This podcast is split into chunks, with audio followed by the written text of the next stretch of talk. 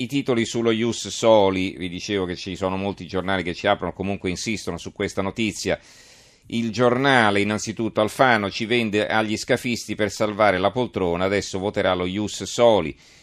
Eh, scrive Alessandro Sallusti nel suo fondo Angelino clandestino del Parlamento, intitolato a un certo punto, eh, scrive Sallusti nella parte finale, dopo aver smantellato la famiglia e intaccato i principi che stanno alla base della vita e della morte, ora Renzi e il PD pensano di recuperare il consenso perso a sinistra svendendo l'italianità a chiunque ne faccia richieste. Se questo avverrà, ancora una volta dovremo ringraziare Angelino Alfano, mister 2%, capo di un partito, si fa per dire che secondo i sondaggi non entrerebbe nel prossimo Parlamento. Che cosa ha convinto il duro Alfano all'ennesima giravolta ad annunciare il suo sì alla legge di Renzi sulla cittadinanza? Non lo so, ma scommetto che un cavillo nella legge elettorale gli permetterà di stare a galla un'altra volta, uno ius soliad personam. Chi è nato in Parlamento può restarci tutta la vita anche se tradisce lo spirito del suo paese. Un pezzo di Giampiero Timossi, sempre sul giornale, intitolato I diritti negati e l'ipocrisia del Vaticano vanno capiti, hanno un paese minuscolo, il più piccolo Stato indipendente del mondo, comprensibile che predichino l'accoglienza ma non la pratichino molto, pure per ragioni di spazio. L'ultimo censimento parla di 605 abitanti. Eh, libero, l'accoglienza secondo Gasman, senza immigrati addio pomodori, masochismi all'italiana, oggi la festa dei profughi, insomma è stata una gaffa, lo, ehm, lo sottolineano anche altri quotidiani, praticamente ha detto attenzione che se qui chiudiamo le frontiere chi, chi raccoglierà poi i pomodori, le fragole, non so che, quale altro frutto ha citato. Eh, insomma, che facciamo? Quindi che vuol dire? Li dobbiamo far venire perché li dobbiamo schiavizzare perché altrimenti poi chi li raccoglie? Eh, non è che sia tanto bella come osservazione. Poi il, la verità, i ballottaggi, un referendum sullo Ius Soli, un, un voto contro i candidati del PD farà capire che non vogliamo la cittadinanza facile agli stranieri.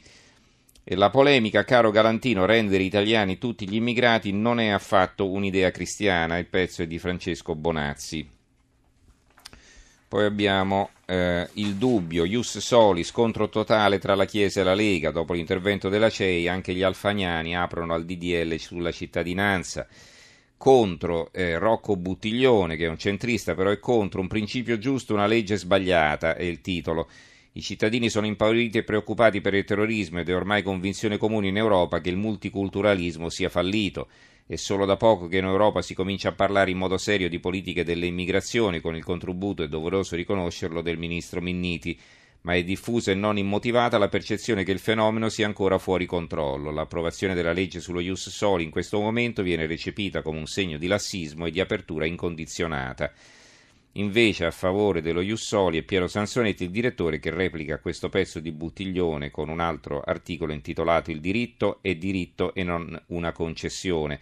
Ci sono molte obiezioni al cosiddetto Jussoli, irragionevole oppure, come ha osservato Monsignor Galantino, dettate da una, non da un'idea ma semplicemente dall'inseguimento dei sondaggi e dei possibili voti alle elezioni.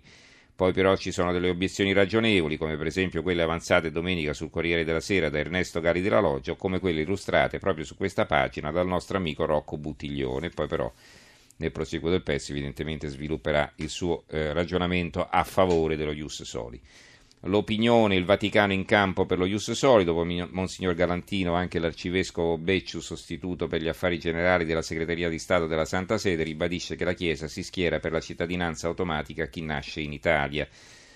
Una notizia sull'immigrazione dal Corriere d'Arezzo, la loro apertura, migranti, protesta per il cibo, alcune decine di giovani in piazza, pasti consegnati prima del tramonto durante il Ramadan e quindi l'hanno hanno protestato perché l'orario non è consono, prima del Ramadan, prima del tramonto non possono toccare cibo.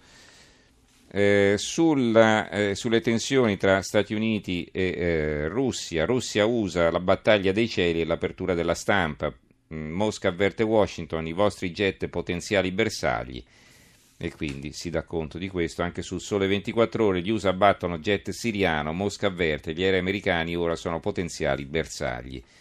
L'apertura del Sole 24 Ore, Brexit, si apre il dossier agenzie, il pressing di Milano per l'autority dei farmaci che quindi potrebbe arrivare in Italia, da Londra in Italia, Francoforte invece vuole l'autority per il credito.